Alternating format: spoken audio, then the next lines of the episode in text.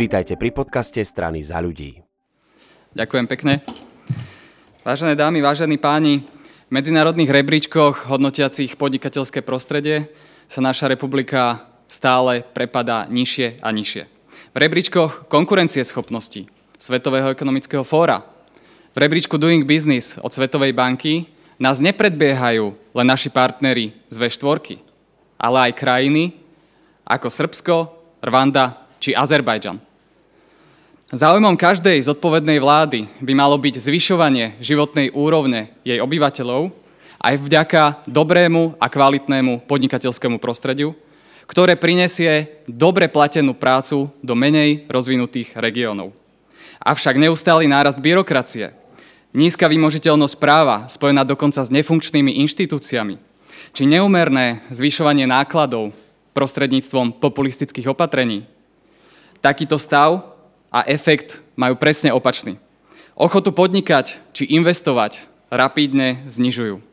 Preto ak nám občania dajú šancu, zrušíme 100 vybraných, nezmyselných byrokratických opatrení, ktoré zaviedli predchádzajúce vlády.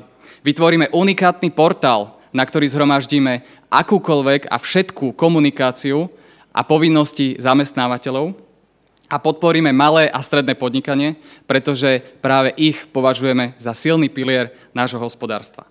Vďaka týmto opatreniam našim živnostníkom a našim podnikateľom uľahčíme reálny každodenný život.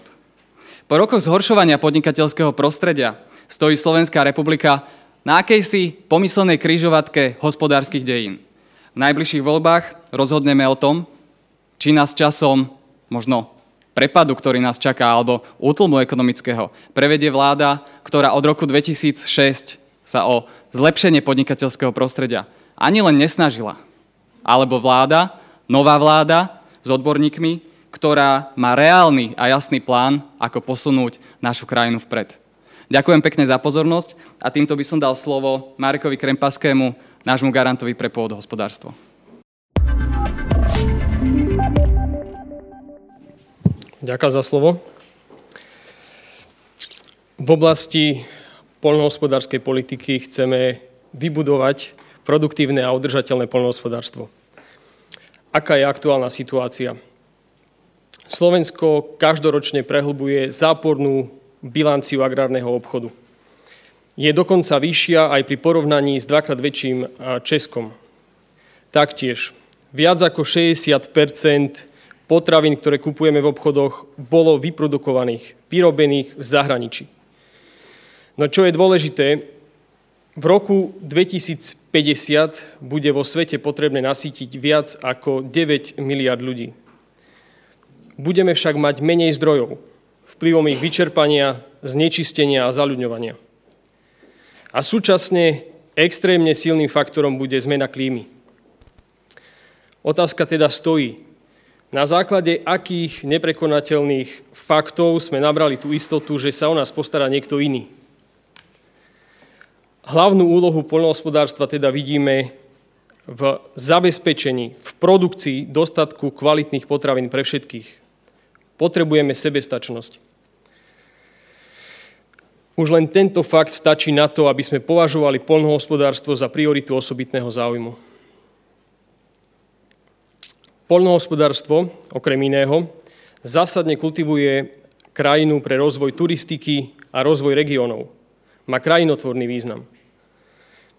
Takže ťažiskom pre nás je to, že poľnohospodárstvo je vo všetkých krajinách finančne podporované.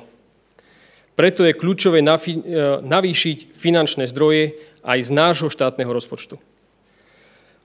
Podporíme teda pestovateľov špeciálnych plodín, chovateľov hospodárskych zvierat a výrobcov mlieka zavedením cielených programov pre podporu týchto sektorov. Čo je rovnako podstatné a pre mňa snáď najdôležitejšie, do polnohospodárstva zavedieme prvky zasluhovosti, teda podporíme aktívnych farmárov, čím namiesto nečinnosti podporíme produkciu na Slovensku. Veľmi pekne ďakujem a odozdávam slovo pánovi Petrovi Sádovskému, garantovi pre dopravu.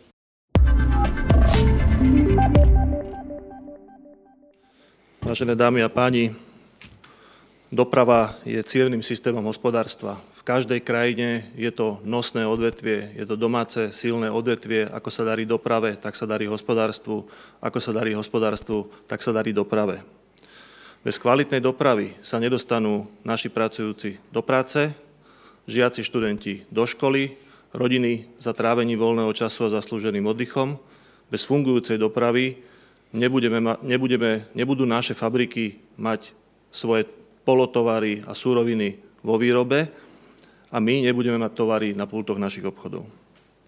Potrebujeme preto kvalitnú dopravu verejnú a individuálnu a potrebujeme poprvé zásadné zlepšenie dopravnej infraštruktúry. Potrebujeme nové cesty a kolaje a potrebujeme sa lepšie starať o dopravnú infraštruktúru, ktorú už dnes máme. Aby sme získali lepšiu infraštruktúru, zrýchlime výstavbu diálnic a rýchlostných ciest, začneme budovať viac obchvatov pre mestá a obce na cestách prvej a druhej triedy. Takto budeme vedieť tiež odkloniť tranzitnú dopravu z obcí a zlepšiť životné podmienky a životné prostredie v obciach a mestách. Po druhé, veľkou témou je verejná doprava, kde posilníme vlaky a autobusy, tak aby verejná doprava bola dobrou alternatívou k autu. Cestujúci vo verejnej doprave a v podnikoch, ktoré spadajú pod rezort dopravy, sa musí tiež cítiť ako našim zákazníkom a našim pánom. Zlepšíme služby vo vlakoch, na staniciach a popri diálniciach. Treťou veľkou témou a prioritnou témou je ekologická doprava. Máme tu klimatickú krízu, aj v dnešných dňoch počúvame o katastrofách v životnom prostredí, potrebujeme túto situáciu riešiť a preto my ekologickú dopravu podporíme a uprednostníme. Nehovoríme len o elektromobilite, ktorá je snáď, alebo aj médiách dneska hlavným trendom, ale hovoríme aj o iných alternatívnych pohonoch a o lepšom využívaní už jestvujúcej infraštruktúry bez emisí, ako sú električky a elektrické vlaky.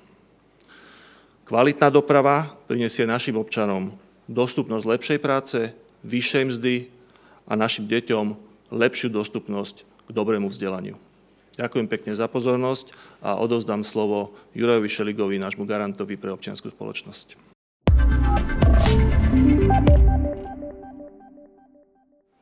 Dámy a páni, ja som posledný a mám to na 15 minút, takže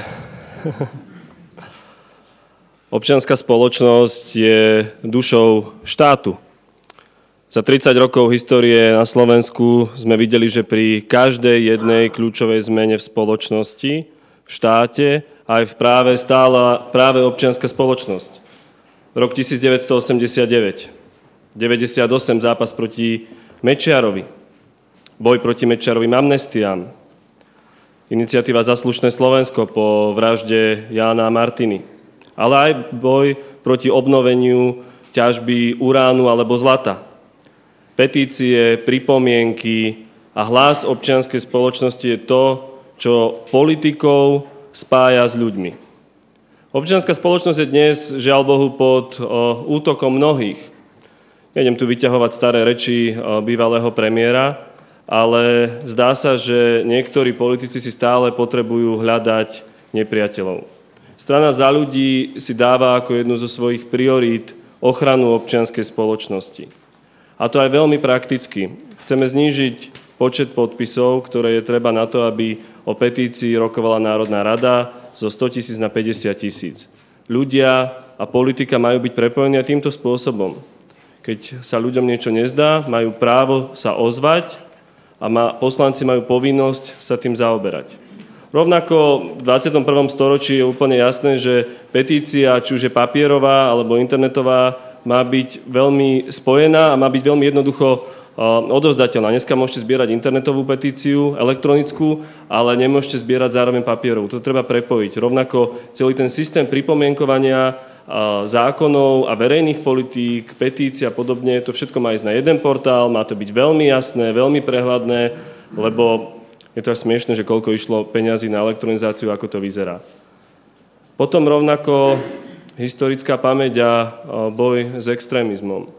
Ústav pamäti národa bol zakladaný ako ten, ktorý bude schopný pomôcť krajine vysporiadať sa s minulými totalitnými režimmi. Slovenský štát nás tu stále straší.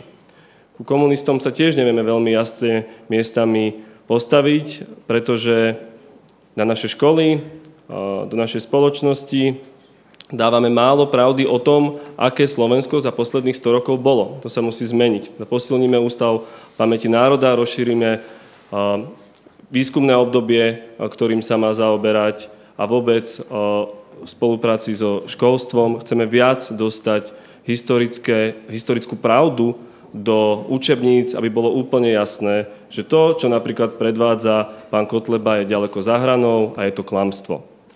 No a s tým sa dostávam k extrémizmu, že to je niečo, čo rezonuje našou spoločnosťou. Žiaľ Bohu, videli sme to včera v Slovenskej Lubči, v ďalších mestách a obciach, že páni a dámy v zelených mikinách chodia hore-dole a strašia Slovákov o tom, že aké veľké nebezpečenstvo im hrozí. Ja myslím, že na Slovensku sú ľudia, ktorí sú veľmi dobrí, môžu byť hrdí na svoju krajinu a aj našou úlohou politikov zabrániť rozťahovaniu sa extrému. A to je viacero rovín. Jedna vec je samozrejme prevencia a práve historická pamäť cez posilnenie učebníc, vzdelávania a podobne. Potom sú aj sankcie, samozrejme, keď niekto nevie ako sa má správať a nenávidí a vyzýva k nenávisti ostatných, má byť za to potrestaný. No a potom je to deradikalizácia. Jednoducho musíme pracovať s mládežou a s tými, ktorí sa nechali nachytať týmito ľuďmi. Slovensko je veľmi dobrá a veľmi pekná krajina. A vy ste počuli program strany za ľudí, ktorý bol tvorený práve tak, že sme počúvali ľudí že sme chodili medzi nich, naši experti a odborní garanti boli v kontakte s veľkým množstvom ľudí, počúvali ich a to, čo sa dozvedeli, to, čo ľudí trápi, to, čo oni vidia ako to, čo je potrebné zmeniť na Slovensku, sa dostalo do tohto programu. Ja som presvedčený o tom, že keby sme mohli zostaviť vládu úplne samostatne a do bodky naplniť tento program, tak Slovensko je jeden slušný, spravodlivý a dobrý štát. Ak si dáte tú námahu a prečítate si celý náš program, som presvedčený, že aj vy budete o tom presvedčení. A, a na záver, dovolte mi odovzdať slovo. Verím, že víťazovi opozičnej strany, pánovi Andrejovi Kiskovi, predsedovi strany za ľudí. Hlavu hore Slovensko.